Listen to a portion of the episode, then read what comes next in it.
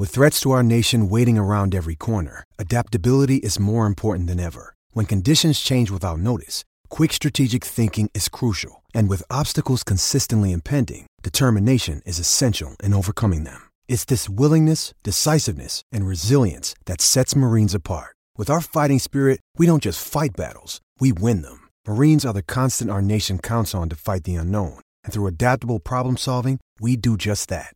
Learn more at marines.com. When you need mealtime inspiration, it's worth shopping Kroger, where you'll find over 30,000 mouthwatering choices that excite your inner foodie. And no matter what tasty choice you make, you'll enjoy our everyday low prices, plus extra ways to save, like digital coupons worth over $600 each week. You can also save up to $1 off per gallon at the pump with fuel points. More savings and more inspiring flavors make shopping Kroger worth it every time. Kroger, fresh for everyone. Fuel restrictions apply.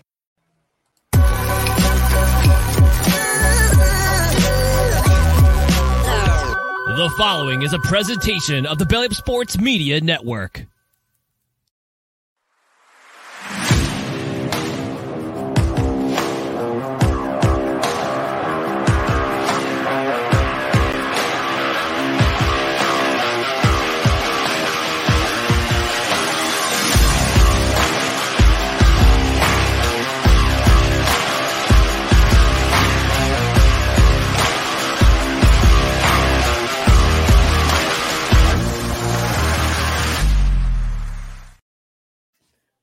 Good evening, ladies and gentlemen, and welcome to episode 207 of the Pesky, Re- Pesky Report presented by Belly Up Sports.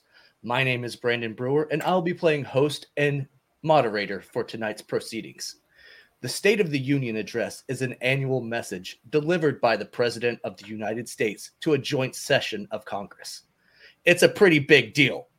Well, Tonight is a much bigger deal because it is the state of Red Sox Nation debate between two titans of Red Sox Twitter.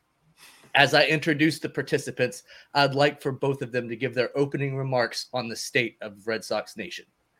Ed Hand is the lead social media specialist for SoxProspects.com, a contributor on Rob Bradford's Baseball Isn't Boring podcast, a weekly contributor here on the Pesky Report, an avid Hogdale enthusiast and known Chaim Bloom supporter. Ed, welcome to the show. What are your opening remarks? Uh, my opening remarks are uh, go go Sox, and I plan on metaphorically punching my Dave loving friend Brady uh, so hard that the ceiling uh, he gets stuck in it, like his head gets stuck in the ceiling, and he's like kicking his body's like kicking big, like ah, ah let me down. Okay, thank you, Ed. Ryan Brady is a father, a husband, a son, a teacher, and an avid Red Sox fan. As a lifelong Sox fan, Mr. Brady has experienced the highest of highs and the lowest of lows. He is a vocal Dave Dombrowski fan and routinely praises Dom bombs on social media. Ryan, welcome to the debate. Brandon, thank you so much for the introduction. I'm trying to get unstuck from the ceiling. Uh, I'm really looking forward to this. Uh, you know, let's go. And Ed, I'm coming for you. So, uh, Brandon, you're gonna have your hands full. Really excited. Awesome. Thank you guys both for being here. I'm very excited to get things going. Uh, so, with that in mind, we have had several questions that have flooded the the the the Twitter handle for the Pesky Report, and each of us individually have received several questions from fans, fellow contributors, and all around just people that want to know what's going on with Red Sox Nation. With that in mind, uh, we're going to to to handle this just like any presidential debate, where one of you will get to to answer a question, and then the other will be allowed a, a short amount of time to give your response. Uh, Brady, you won the coin toss, and your name is also alphabetically first, so you get to go first. In your opinion, where where are some of Dave Dombrowski's greatest strengths and greatest weaknesses? Dave's greatest strengths is identifying the player that he wants and getting that player, not falling short, but getting that player and then some. He's done that countless times throughout his career. Uh, he's a winner. His winning percentage as a as a baseball executive is through the roof. He's a Hall of Famer already. And he just keeps it wouldn't work in Philadelphia prior to him getting there. He gets there all of a sudden, little Dave magic dust, and you know they're they're right there on the precipice. Uh, his weakness, uh, in my opinion, is eh, he's all in every year, right? He always thinks that there's a chance to win, uh, and sometimes going that hard that you hand out contracts that really look pretty awful. Um, Dave's handed out some really bad ones, some really great ones, but man, he finds a guy, he gets him, he gets his man over and over and over again. He's a winner. Okay, thank you, Mr. Brady. Ed, I would like to ask you the same question, but for Chaim Bloom's greatest strengths and greatest weaknesses. Chaim Bloom's greatest strength is his ability to evaluate pitching talent. Guy literally wrote the manual for how Tampa, uh, you know, how Tampa finds their pitching talent and turns them into just a tank, even if you haven't hurt the guy of the guys every year. And also the flexibility that um, he's able to have with his rosters, being able to plug in players that maybe you wouldn't have thought of um, to play key roles. You look at somebody like Kyle Schwarber in 2021, who had never played first base in his life and who was also hurt, ended up being a huge contributor down the line. Um, I would say that's his greatest strength. I would say, as far as weaknesses go, um, corner cutting I think that there's a tendency to, you know, just hope enough of these things will work out where you, you know, let's just let's. I, I think examples work best for this. Uh, let's take a look at the Hunter Renfroe trade where they brought in Jackie Bradley Jr. and and it just it didn't go well. That was that was the the corner cutting. So I think that sometimes he sweats the small stuff like that, and it just you, you, hope things work out, and they don't. And there's no backup plan if it doesn't. You can say that for Trevor Story this year also, where oh, you know his elbow might be an issue. That's why we're getting him like out on a discount, and you know yeah, the elbow's an issue. He's not going to play this year. Very good, uh, Ed. You get the the first crack at this one what were Chaim Bloom's greatest moves thus far with the Red Sox? Um, well, I mean, the the Schwarber one was really good. I think that you can really make a case for the entire offseason, uh, not offseason, the entire trade deadline for uh, 2021 that effectively got them into the playoffs. Nobody was expecting much from Hansel Robles, and you know, Big Fudge Davis didn't really contribute a ton, but Robles and Schwarber were pretty huge there. But I think the obvious one that everybody probably comes to mind for is uh, Garrett Whitlock and uh, snatching him from the Yankees with the fourth pick uh, in the Rule 5 draft, turning him into a bullpen machine, then signing him to a, I think it was like a five year extension right after you know, looks looks pretty good. I also think that Adam Ottavino trade where they uh, effectively bought Franklin Germán along with Adam Ottavino, and he, you know, kind of ran out of gas at the end of the season, but he was a key part of that bullpen. Did really well, and you know, Germán is looking like a good relief pitcher now. Still, uh, still has some room to grow, but you know, 97 mile an hour fastballs don't grow on trees, and he's is on the 40 man roster. So, you know, I consider that a pretty solid move. Very good. Thank you. And Brady, what would you say were Dave Dombrowski's greatest moves as a GM for the Boston Red Sox? Uh, first, uh, knowing that he wants Chris Sale, getting Chris Sale, and not including Rafael Rafael Devers in that trade, uh, he knows talent, young talent, really, really well. He already rebuilt the Florida Marlins years ago after the fire sale and built them back up new contender really quickly. Um, so getting Chris Sale without giving up uh, uh, the key guy because Michael Kopech's nice. Uh, Yoan Moncada is not turning the player that they that everyone I think in baseball thought he was going to be, and you you get an ace, and that's that's hard to do in baseball. It really is. Uh, he also traded for Steve Pearce, World Series MVP. Uh, that's pretty freaking good. Uh, Eduardo Nunez uh, comes in here, plays a, a key contributor, a, a nice role. Nathan Eovaldi, postseason hero. These are not big expenditure moves, right? I mean, Dave Dombrowski shows that when it's time to go out and spend money, he finds the player, He gets it, but it's also some of the subtle moves.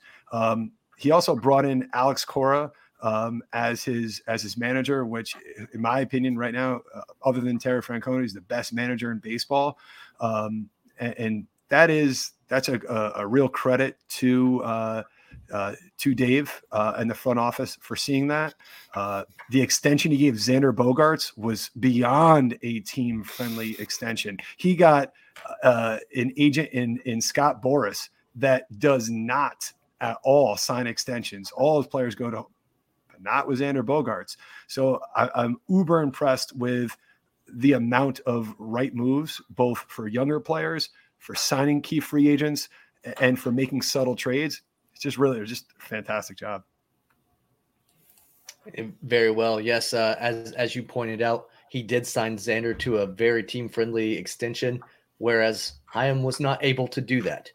Um, Brady, why do you believe, if that's the case, why do you believe Dom, Dom Dave Dombrowski was fired? Oh, I have theories. Um, I don't know. John Henry's wife is is is she's all right. Uh, I don't know. Maybe he did something inappropriate with, with John Henry's wife. I don't know. I mean, I know. I don't get it. You look in 2016, he comes in after last place, dampen first. 2017, first. 2018, first. It is the first time in the history of the Boston Red Sox that they've won the AL East three consecutive years.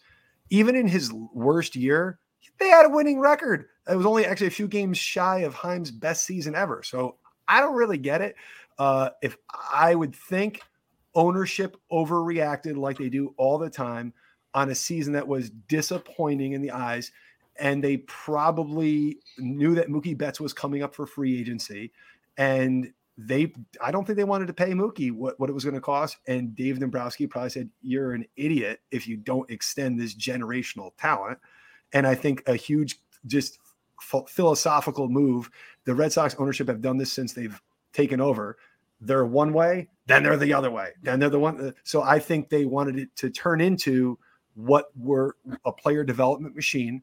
Um, and they didn't entrust Dave to be that guy, even though he's done it before earlier in his career with the Florida Marlins. He's shown he can be that guy. So I think philosophical differences. And I think he knew that you don't let Mookie Betts go for Alex Verdugo and two guys who probably will never be key contributors. Ed, your response?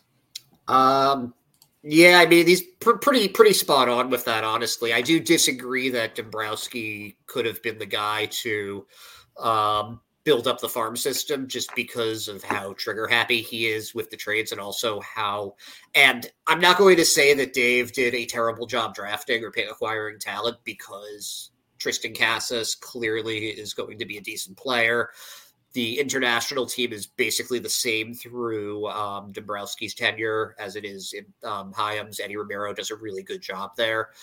Um, but, you know, he didn't. I mean, and Brady said this earlier, but Dave does have a good eye for talent. Um, you know, he I correctly identified that Devers was the superior talent to Moncada and didn't trade him for um, in the sale trade. He didn't trade Brayan Bello. He didn't trade Ceddanne Rafaela. So it's not like he's blind to players' talent levels. It's just that he doesn't always know how to pick them out from the draft. Um, when you look at like look at some of some of the first round picks that he made, Cameron uh, Cannon just got picked in the like the minor league portion of the free agency draft, uh, the Rule Five draft. Um, I don't even remember who the first round pick was, um, other than Casas that he had. I can't really think of a lot of guys that have done especially well through his free agency, uh, through his uh, draft classes like that. Um, Brandon Walter, who's now on the 40 man, Chris Murphy. Yeah, those are some nice arms, but they weren't top picks either. Walter was taken in a round that doesn't even exist anymore. I think he was a 26th round pick.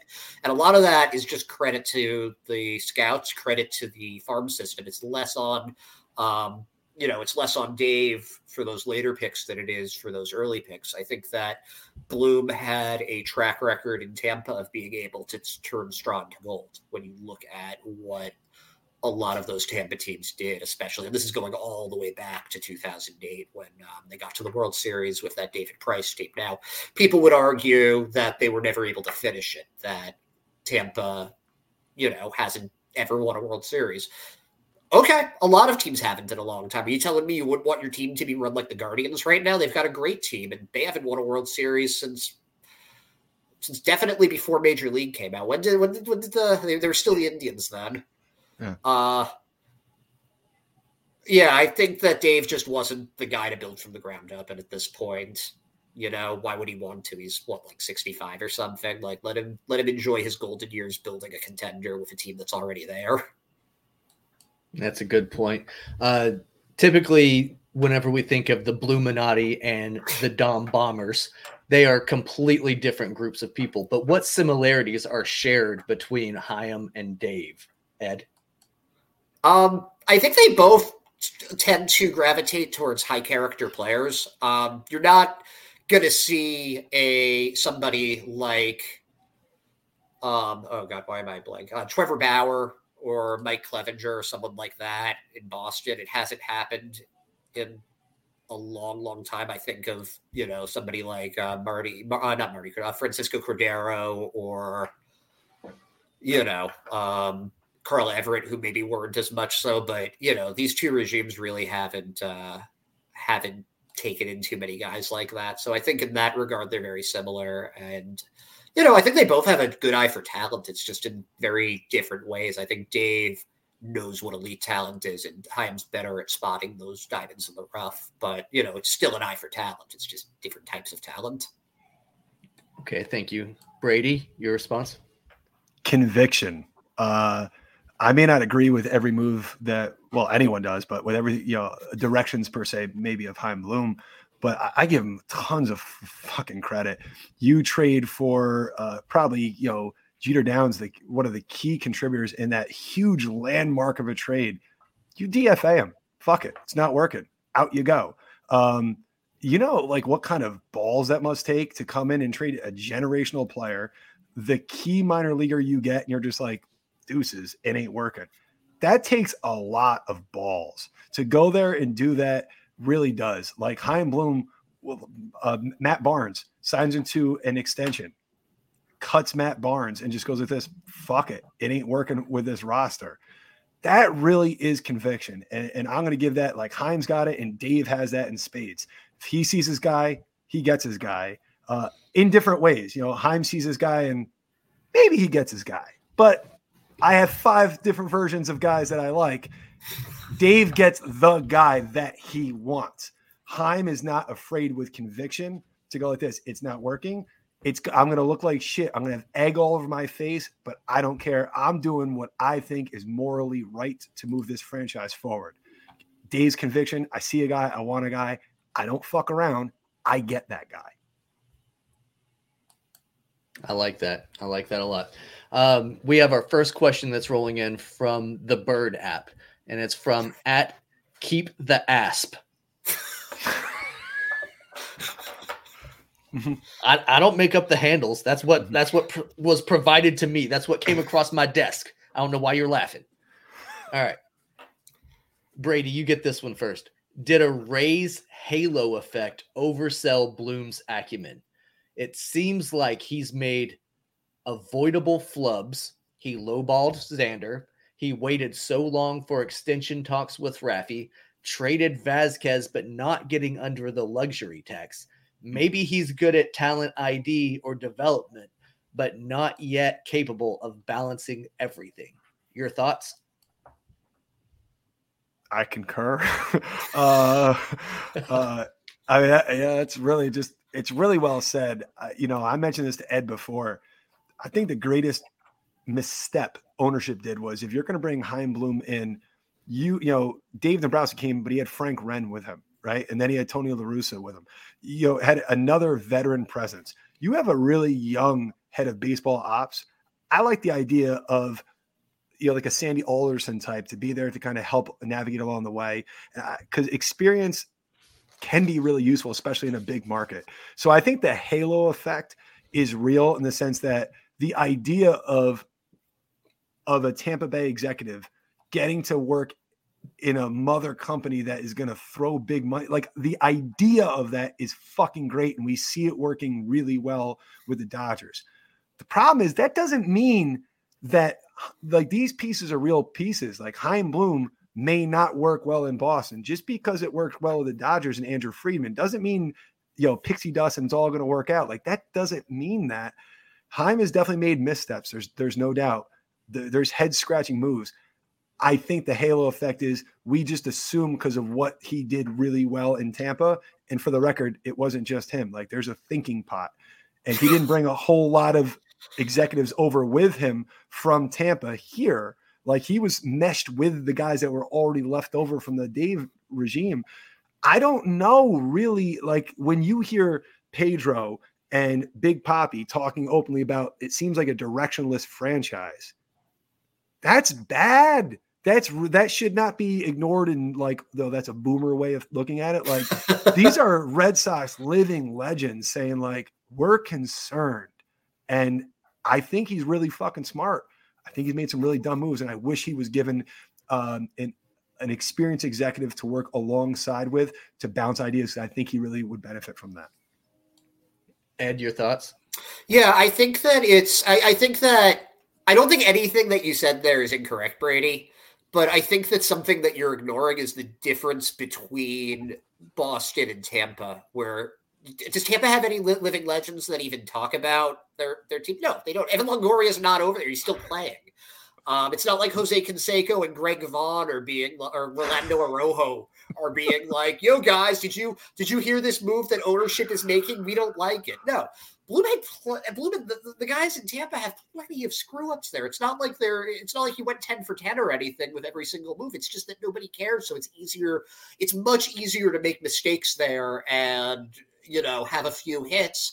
I don't think that his track record in Tampa versus Boston is even that different. He's had some hits here. John Schreiber is a Tampa type find.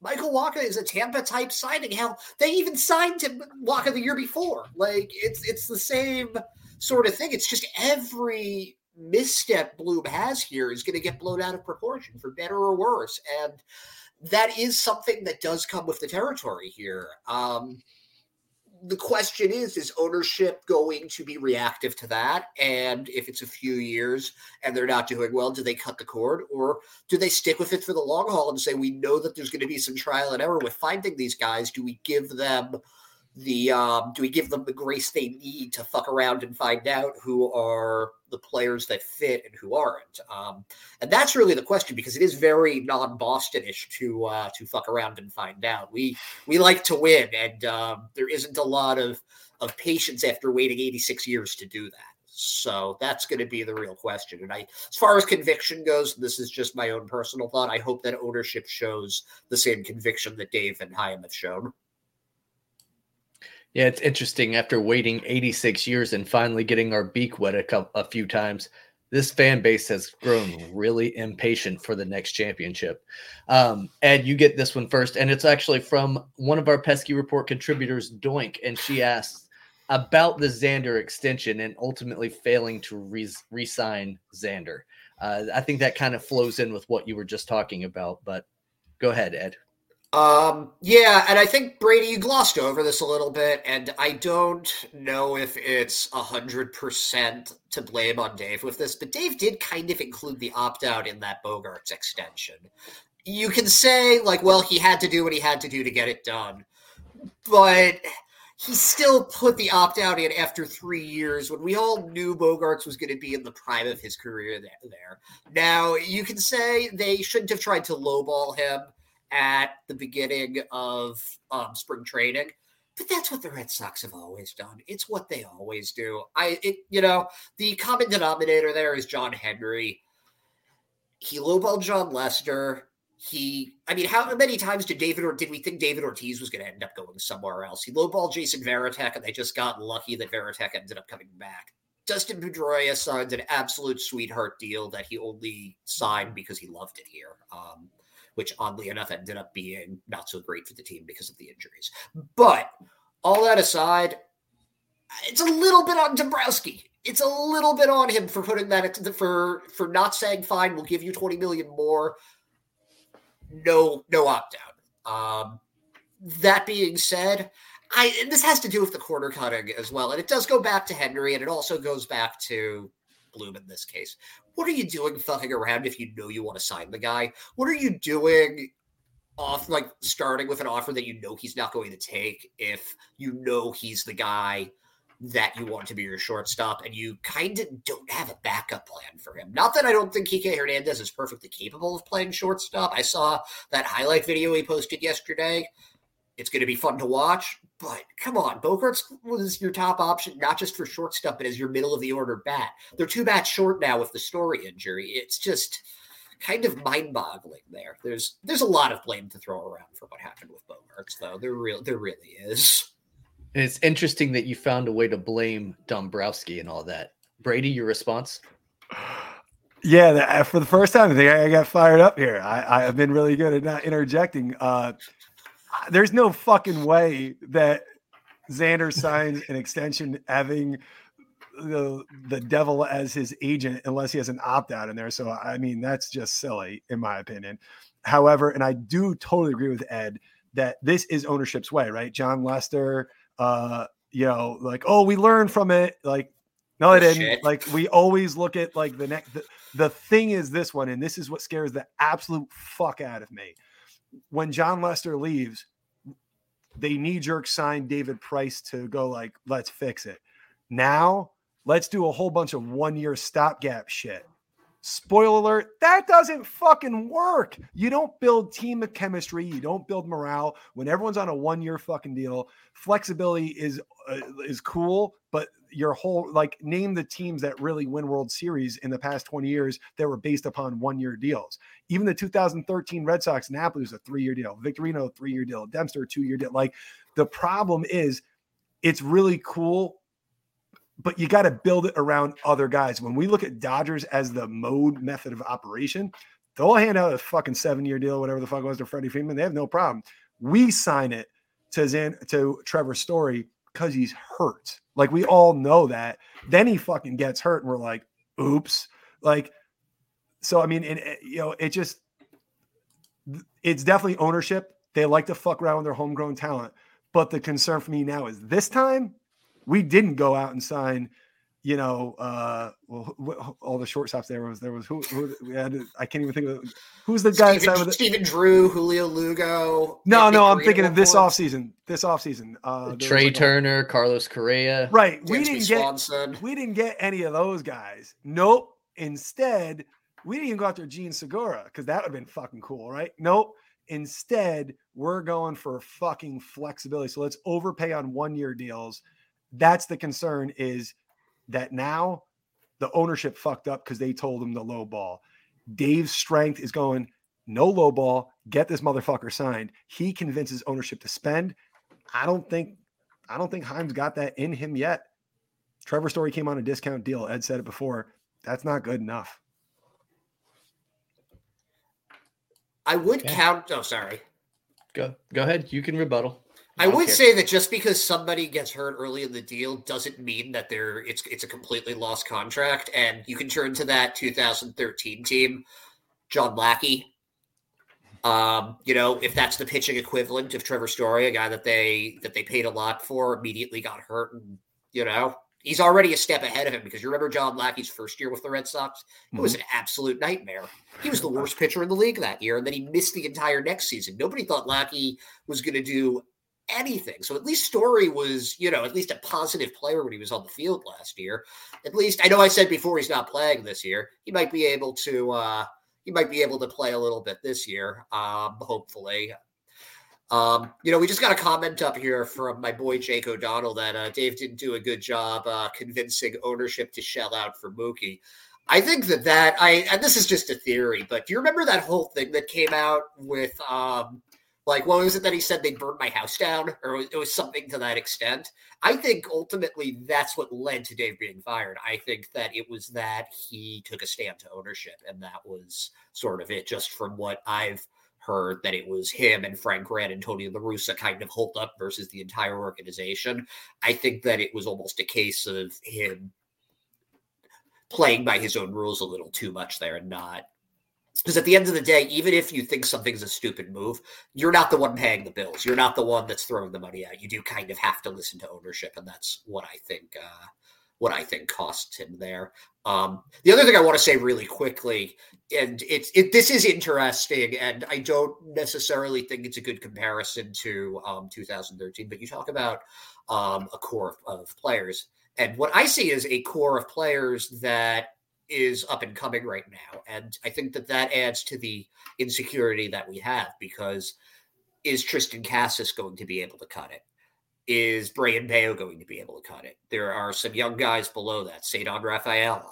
Um, further down, you have your uh, Miguel Bleis and Marcelo Myers. I see it as them trying to build a core through those guys while competing and kind of throwing in these veterans to kind of help with them. Um, the guys like Casas to kind of nurture them into those roles, and then maybe as they're successful, we see those extensions come out like we did with uh, with Whitlock, and you know that's what the team ends up being built around. Um, God, 2013 was kind of wild though, wasn't it? Like that all clicking was was was pretty crazy. Hey, Brandon, do you mind if I just the the question that came in there uh, a little bit? I agree with with you know that Dave didn't do a good job convincing ownership, but that kind of piggies back on. I think my thought was ownership's has repeatedly been the constant for the Red Sox since 2003. They haven't paid. Look at Nomar Garcia. They haven't paid anyone to stay long term. That's homegrown. They fucked around with David Ortiz every fucking year. It was like a, an emotional roller coaster for Red Sox fans. So that actually, I can't put that on anyone because that's who they are. In fact, what I'm going to put on this one is Chaim openly said Xander is our number one offseason target. Not once, but twice he doubled down on it. That's my thing. I never heard Dave publicly say anything like, What the fuck? How are we not signing Mookie Betts? I think it's pretty obvious to say he was saying we have one of the top 10 players in baseball. If you want to cut somewhere else, do it. Not with this fucking guy. And you know what?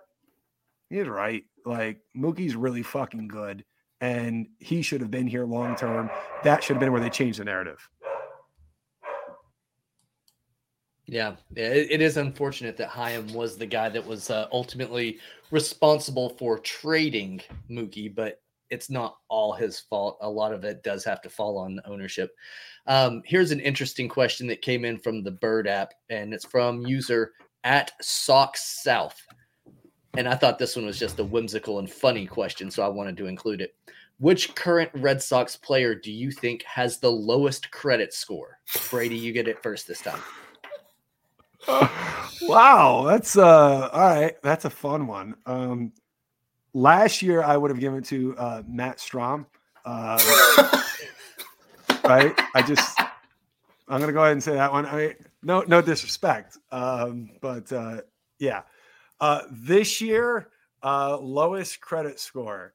Um this hurts to say it, but I think Alex Verdugo looks like a guy that any penny that comes in his pocket is being fucking spent over and over and over and over again. And I love Verdugo, but uh, I don't think he's got a whole lot to show for what he's making. That's my just my guess. My man has a lot of shoes to show what he's, right? He's made. Ed, uh, you know, there's only one man on the Red Sox that uh, got uh, two hundred dollars or whatever it was to switch window seats with Bobby Dalbec, and then use that money to buy a samurai sword. And that man is Tanner Houck, and you know, just the vibes Tanner Houck ha- gives off. I get the feeling that samurai sword isn't the only money that he's just like thrown at weapons. I get the feeling that he might have a tank he might have a bazooka that he keeps just for fun in his backyard. You know, throw, definitely throwing stars. I wouldn't be surprised if he's doing his like uh, like his pitching exercises, just tossing throwing stars in his backyard. I think he makes a lot of confusing impulse purchases. Does not seem like the kind of guy who's who's saving his money. So I'm uh, I go Tanner Houck. I can just imagine Tanner Houck driving into spring training at Fort Myers in an Abrams tank, just ready to roll. Um, staying on the Bird app for a few moments, we got one from user Gyronix96. I'm guessing that's how it's pronounced. I don't know. Do, do you think Chaim Bloom and the front office are going to start locking up young talent from our minor league system in a similar fashion to the Atlanta Braves? If so, who do you think are the key pieces to that puzzle? Ed, you get to go first. Uh, I think that that's the direction baseball's going in right now. We've already seen them do it with Garrett Whitlock, so I I think that that's definitely something that's going to happen. Um, I mean, Bello and Casas seem like the obvious two right now. I also could see conceivably see Tanner Houck signing a long term extension, and that would act, that would be beneficial for both teams, for both parties involved there. Because with the Red Sox, they lock him up for his prime years. For Houck, he's had a bit of an injury history, so this gives him some security. He might not get top dollar, but he'll get he'll get enough for those prime years, and then if he's good throughout it, he'll be able to make a lot more money after. Um, so I think that those are the guys off the top of my head. Um, I mean, I think that we're going to have to see them actually in the majors first. I wouldn't be surprised to see them also. Um, if he takes a step forward this year, I could see Verdugo getting an extension. Um, Pivetta, I'm not. I'm not as confident on, but Verdugo seems like someone you can build around. I don't know if Pivetta, mm. Pivetta is that, and I like him but mm. you know he's been pretty consistently like a 4.50 ERA innings eater type. So um, yeah, that's uh, I, I, think it's likely that we start seeing that over the next couple years. Brady, I hope so, but I don't think so. This ownership group has made the same mistake for two decades now. Um, so I mean that'd be cool. I just don't think it's in their DNA to to let a kid come up and play 100 games and be like, let's sign to an eight year deal. Like, I just, I don't see it. Garrett Whitlock, they bought out a year or two of free agency. Um, that I could see something like that, but like the equivalent, of the Wander Franco from, uh, you know, the Tampa, that was a huge long term extension. I wish they would, um, especially for me with, with Casas, a first baseman, a big burly first baseman. I feel much safer than a starting pitcher, um, you know, because I don't, I'd rather not keep him past 30. You know what I mean? Um, but I just don't think so. I, I wish they would. I really, really do. But I don't think that's who ownership is. And they've been the same overreaction, whatever. Don't pay their homegrown. This is who they are. I'm sure Chaim Bloom will be fired in in in a re, in a year, if, if not less, because this is what they do. Okay. Thank you both for for your answers in that section. We're going to move into a rapid fire question portion of the debate here. Uh, you will you will each get asked a question and be able to respond in 10 seconds or less. Uh, Ed, since since Brady went first in the first round, you get to go first in this round. And the question is, for those that love Chaim and are completely loyal, aka the Blue Bluminati, why do they love him? Is it the moves he's made so far or the potential for the future? Potential for the future and that iron chin. The iron chin. Yeah, everybody does love Boy Chin Wonder. Um, Brady, how can Chaim Bloom lose his job? I think coming in last place again this year and having a $230 million payroll. Ed, how can Bloom keep his job? Making the playoffs, team gets better, uh, and the uh, farm system improves, continues to grow. Making the playoffs that that is uh, uh, the goal. Obviously, is to to win the World Series. If they make the playoffs, that's that's at least a step in the right direction. Brady, how has Brasier avoided being DFA'd? Because Alex Cora trusts the fuck out of him, and everyone, including ownership, trusts Alex Cora. Yeah, I guess something's going on there, whether he has dirt on them or or something. I don't know. Ed, what is your favorite offseason move so far? Um, for the Red Sox, Devers extension. I think that's that's pretty obvious. uh, new guys, Yoshida's going to be fun. Yoshida, yeah, I agree. I should have I should have paraphrased or phrased that to say you can't say Devers, but yeah. Um, Brady, least favorite offseason move. Can't say oh. Xander. No, can I say my favorite? Yeah, sure. Is- we got a fucking closer, boys. We got Kenley fucking Jansen. We blew 20 plus games last year, and I don't oh, he blew seven or eight from the fucking Braves, but he had over 40 saves. We have a legit closer. Thank you, Chaim Bloom. That was awesome. Uh, so that's uh, that's that's great. Uh, and the worst move of the off season, and I can't say Xander. Uh, I just think is the over reliance on one year deals. Like there's a reason that they're only one year deals. They're health concerns, they're bounce back years. It's just not a good way of doing business. You could got to merge the two, but it's too much. It's an over reliance on hoping things go right. Okay. Ed, do you have a least favorite? Um, I mean, I have a least favorite uh, move, but I would also uh, counter that there haven't been that many one year deals. I mean, Duvall has been a one year deal. Joely Rodriguez has an option with his, but that's kind of it as far as the one year deals, isn't it? Kluber has one, um, but there's an option with Kluber's that it's two year deals for Martin and uh, Jansen. There's a five year deal for Yoshida. Um, yeah, I don't think it's that many one year deals, but um, least favorite move I guess you can't do a non move for that. So my least favorite move is probably Joely Rodriguez over some of the other lefties. Okay, let's try to keep these responses to 10 seconds or less, guys. You guys are uh are, are chatterboxes all of a sudden. Ed, it's a presidential who, debate. We don't care about the rules. Yeah, well. Oh, I like that. Do it again. He just hit me. Ow. That is, he just hit both of us. Yeah, slap the crap right out of both of you. Ed, who is someone who's going to surprise people this year? Um, Brandon Walter, AAA pitcher. He's going to end up being a key piece of the team by the end of the season. I like it. Brady? Tanner Houck is going to Tanner Houck is going to fucking explode and be the, uh, the, elite setup and baseball guy. And a, a, year after that, they'll trade Kenley Jansen. And he'll be like one of the best closers. Okay. Like I said, 10 seconds. Is that 10 seconds? Apparently so. Our official uh, timekeeper muted him. So, yes, it was. Uh, Brady, for those that hate Dave, what is the perceived reason? Is it justified? they think that he trades away all the talent in the world and his contracts are awful and leaves in a in a bad spot. Um, yeah, I mean, it's a little justified, but not.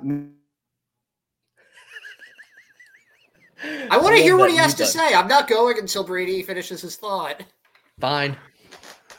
I think the criticisms are fair, right? 100% criticisms are fair, but he's not. He should not be viewed as a villain. They, he didn't leave the team in shambles. Um, he, he had a job. He did his job, and he, I don't think fans should should hate him at all. He, he did what he was sought out to do.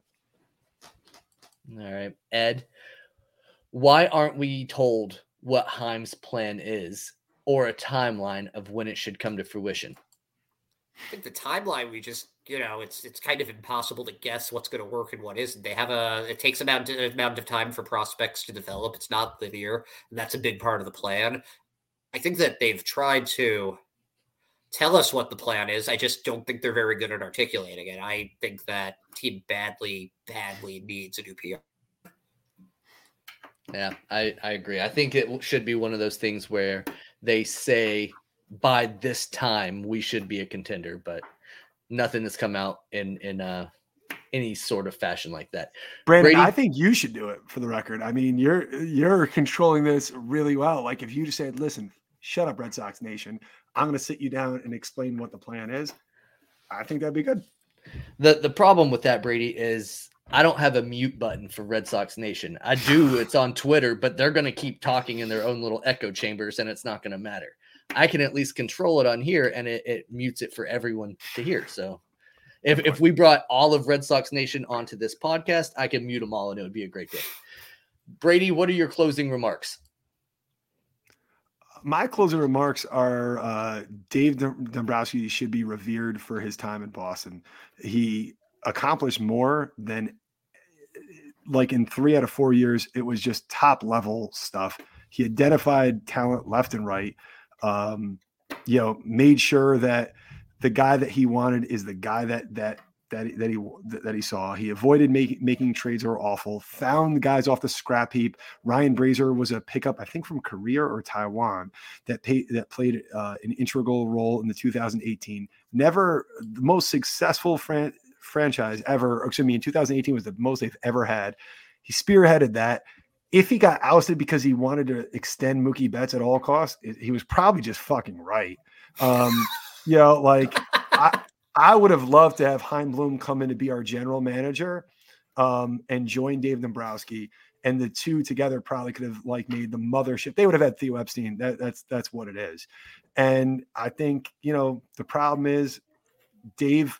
It just feels like you should be able to appreciate both. You know what I mean? Like Dave came in and was was was a slam dunk success, but the team was not left in disarray. It just wasn't. And 2021, his fingerprints are all over that team, just like Ben Cherington's are all, all over 2018. Dave did a fucking great job, knew who not to trade. And I'm just really hopeful that um, that there is an end in sight for this one two year deal, and that the Chaim the we can become LA East, right, and not Tampa North. Because I think if that happens, everyone's going to be really fucking happy. But I do think Chaim is running out of time because you can't have a $230 million payroll and fight for fourth place, right? that, that is unex. I could probably build a team that would probably compete for a team, a spot, especially with an expanded uh, postseason here. He's got to come in, got to have a good year. I like a lot of the moves. I trust in Chaim. I just want to see it moving forward with a little more conviction towards major league contracts that are not just one and two year deals. Ed, what is your uh, closing statement? Yeah, so starting with Dombrowski, um, I don't know if people will be surprised to hear this or not. I'm a big Dombrowski fan. I think he did an excellent job in Boston. I think that he did exactly what he came here for. I think that, as I said before, his eye for talent is much better than people give him credit for. I also think that the farm system was pretty depleted with a lot of the top guys being, and like we're seeing them come up now, but that was 2019. It's been like three, four years for them to develop. And, you know, the like, I don't know if people remember this or not, but the big free agency signing in 2019 was like Colten Brewer for the bullpen. Like they were, they were shot on cash. They just, they didn't have enough cash to pay any of these guys. Like, you think you can re-sign Mookie when you can't even sign a reliever to like uh, back up your, your, your championship winning team that's already the highest paid team in baseball? It wasn't Dave did exactly what he was supposed to do, and ownership let him do it, and they didn't let him try and fix it. And I think, if retrospectively, I think that they should have let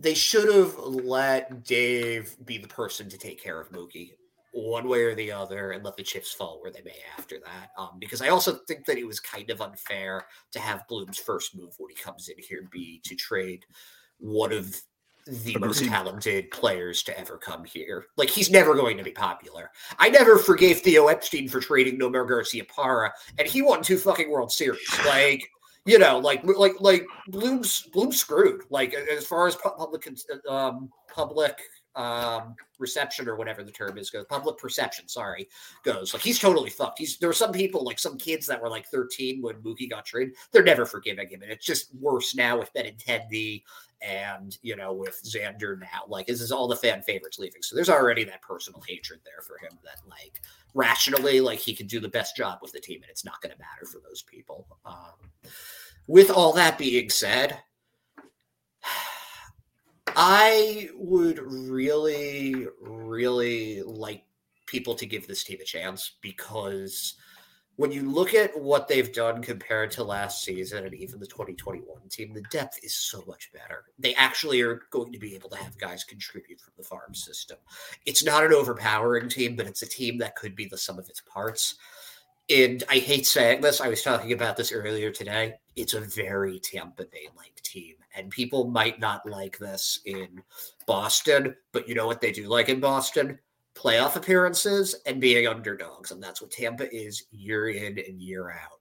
And these guys are hungry these guys are, you know, there's a nice experienced core in there with Duvall, with um, the entire the entirety of the bullpen. I mean, that's an experienced core now. That goes from being a weakness to being a, a real strength that I think is going to bolster the bullpen. We haven't seen Alex Cora with that many weapons before. Even in 2018, he didn't have that many weapons out of his bullpen. Um, and the young talent is just it's if you follow, if you're in the weeds with the minor league system like I am right now, the I started with Sox prospects in 2019.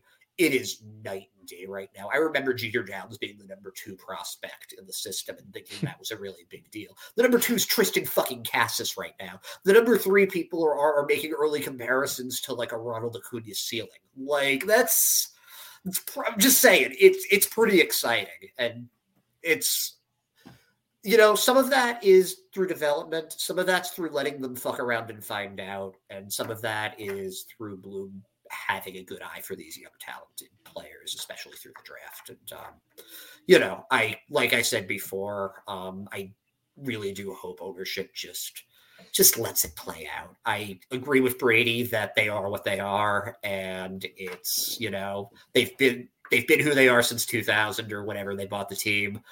They've been very successful, so they're probably not going to change. But let the experiment run its course. You know, don't quit halfway through just because you have some hiccups. Okay, thank you very much, both of you. Uh, before we wrap it up, um, we did have a question that came in that's off topic for Red Sox Nation, but I thought that it might be an interesting thing to add into the the tail end of this, and it comes from uh, from Bill on YouTube. Speaking of conviction, where do you think Trevor Bauer will wind up? Who wants to take that one first? Go ahead, Ed. Me. I mean, I don't think he's going to end up in jail or anything. I just don't think it's going to be uh, Major League Baseball. Um, if he does, it'll be like the Oakland A's or a team that you know doesn't really give a shit about um, the perception because they're paying him seven hundred thousand dollars and they'll stand to make more money pulling in fans that way. But um, yeah. yeah, I uh, I just I just he was a toxic waste dump before all of this before the suspension happened. Like there, it wasn't like this was the first time. It was like literally, it's just thing after thing after thing. So, yeah, I, I, I just can't see it happening. Okay, Brady, you got an opinion? Yeah, I kind of think that. I mean, it's got to happen before spring training, right? Like that. Like I don't see it happening later. Um, I, I kind of think I kind of think no, like he's not. But then again, we look at NFL. There have been guys done some really horrendous things, and they just care about talent and wins. So, I guess if gun to my head, I'm going to go ahead and say, yep. So, like uh, uh, the Cincinnati Reds might say, hey, let's do a reunion, and then they can flip him if he if he's good because after a while people start talking about that stuff and they just worry about on and I'm not saying that's right, but like someone's going to see I can flip him. right? And I can get something for him. And I just think that's what's probably going to happen. He's going to go to an obscure team, and that team's going to flip him, and he'll probably be a pretty good pitcher. And that's what I I don't want it, but I think that's what's going to happen. Yeah, I, I kind of kind of agree that he might end up somewhere just on a whim. And I, I do know that the Kansas City Royals just signed a Aroldis Chapman, so apparently they don't have a problem with with douchebag pitchers. So maybe that's a landing spot for him and Clevinger. Who knows? Um, Brady, you wanted to ask a question before we logged off, and uh, we've been building up to it and anxiously awaiting this moment. So go ahead. The floor is yours. So I wanted to ask you both your opinion. Is um, I think one of the major reasons that Chaim Bloom was brought in was for fleecing other teams on trades, and Chris Archer in Tampa being you know the the biggest you know selling one. Are you surprised that um, now that we've built up a lot of depth in the minor league system, we haven't really seen any trades really of super value more than like a rental of Schwarber, which was a great one. But like like it, it doesn't feel like the big trade has come, and this is now over a while. So that's like part A is are you surprised? And B, uh, crystal ball in it. Uh, this time next year, is Chaim Bloom still with the Red Sox? You go first with this, Brandon. You haven't gotten to talk yet, and I got a lot to say. I've talked plenty. Um, ugh. Let's see. Answering the the crystal ball question first: Is Chaim Bloom going to be in this role with the Boston Red Sox at this time next year? I think it depends on how this season goes. Right. So um, you got a crystal ball that too. You know what I mean? I think if the Red Sox are competitive meaning if coming down the stretch in August, September, mm-hmm. they're at least in the hunt for a wild card. I think he keeps his job. Mm-hmm. Um, if if they win 60 games and they're competing for first place in the the draft, probably not going to have a job next next uh next year. Um, what was the first part of the question? I'm sorry. he got a big, you know, I, I, think he was brought in because of, you know, remember that Chris Archer trade? They brought in Tyler Glass. Now, Like okay. there was so much value. There hasn't been that lopsided trade yet, nor has there been a big, massive trade where they're using depth of their farm system. So I guess what I'm saying is the fact that there hasn't been a massive trade at all, does that surprise you? Yes and no. I I did think whenever Bloom accepted the position and was brought in to be the president of baseball operations for the Boston Red Sox, I thought, man, this is a guy that knows how to wheel and deal. And he's going to come in there with blank checks all around, and he's going to have, uh, he's going to be able to get the talent that he's able to assess from his skillful assessing days down in Tampa with the budget that Dombrowski is leaving behind and he's going to be able to make it all happen and we're going to have a dynasty. That was my first initial thoughts and opinions. He really hasn't done that on the trade market. Yes, um, he's gotten a, a, few deals here and there that are like, okay, that's not a bad deal. This most recent one where he brought in Mondesi, who has a super high ceiling if he can stay healthy, and all he really gave up was Josh Taylor. That's a pretty good deal, in my opinion. Um, but he hasn't really fleeced anyone for a big deal. However, he has signed a couple pretty good free agent acquisitions. Trevor Story was huge. If you go back and look at at Twitter, at all of the reports of the time whenever he signed Trevor Story, you would have thought World Series back on because of how big that deal was. Look at how much publicity the Pesky report gave him we we put up graphics. We had a whole episode dedicated to Trevor Story just signed here. We called it the never ending Trevor Story or something, something goofball like that because that's what we do. Until UCL surgery comes up, then then the story ends for a bit. Then you take a break for the sequel. Eh, you know what? They had to they had to pause a little bit in between making movies, right? That's what that's all we're doing. We're pausing in between seasons he he signed uh, Yoshida to a, a five year contract. That's a pretty big deal for a guy that's never actually played Major League Baseball. Uh, he has made a bit of a splash. It's just not been on the trade market like a lot of us thought. Ed, go ahead. Um, am I surprised? A little. Um, and this comes more with knowing like the depth of the farm system. They have like four shortstops right now that would be starting shortstops in most organizations, but Marcelo Mayer's there. So it's like they have Meyer and they also have Brayan Bello and um, Mikey Romero and Eddinson Paulino. These are all pretty legit prospects. So it ends up being sort of a long jam, a long jam.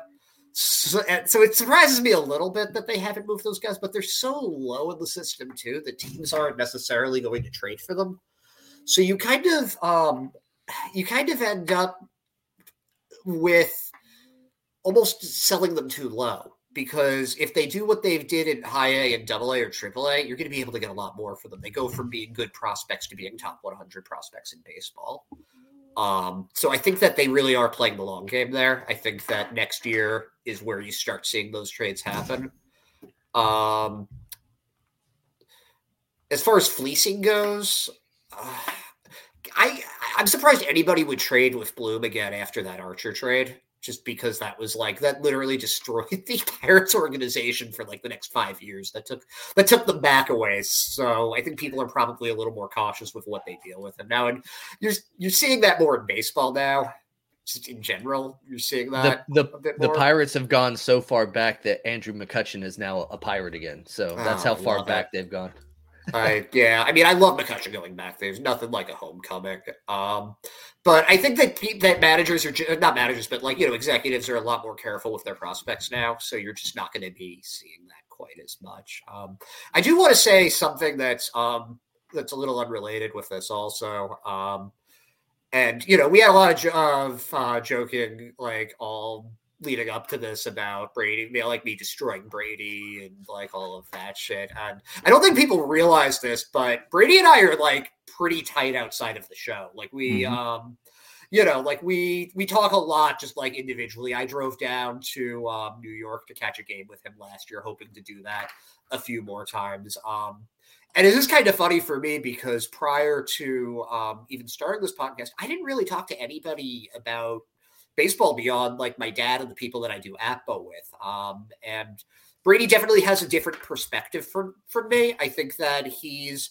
I don't even want to say like a boomer take or anything like that. It's more just that you have like, you know, you have you value things differently than I do. But that's how people are in like real baseball too. Like different organizations value different things, and you're going to have different people that look for different things. And it doesn't mean that they know less or they know more than other people.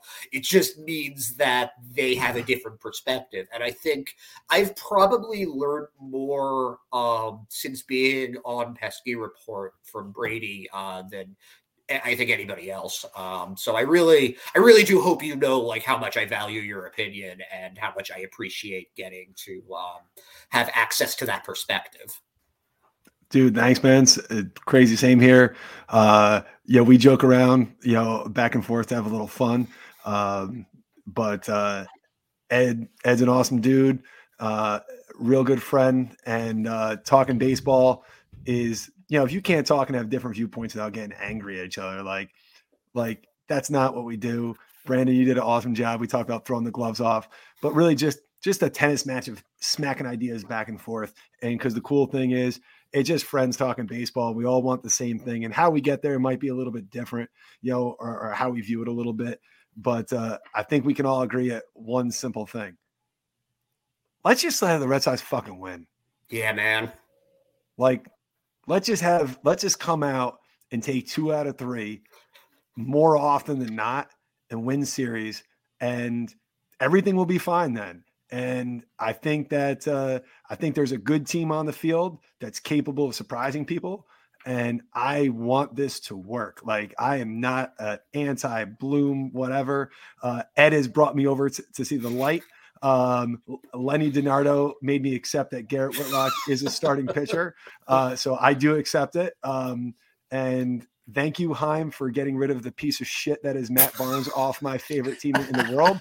And thank you for not trading Tanner Houck. Um, I'd much rather have a broken Raul Mondesi or Raul Mondesi's kid than uh, than bringing in Kim, who I love. But God, I love me some Tanner Houck. So thank you, uh, thank you, Chaim Bloom, for for not getting rid of that because the pen made my, my gray facial hair go grayer, and our pen is now really fucking good. And I'm really excited because let Alex cook, right?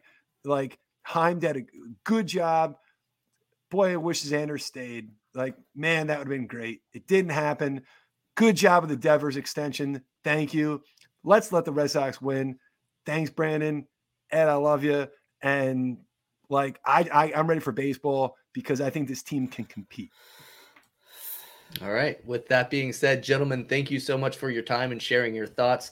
To all of our listeners, thank you for joining us for this this year's Red Sox State of the Nation debate.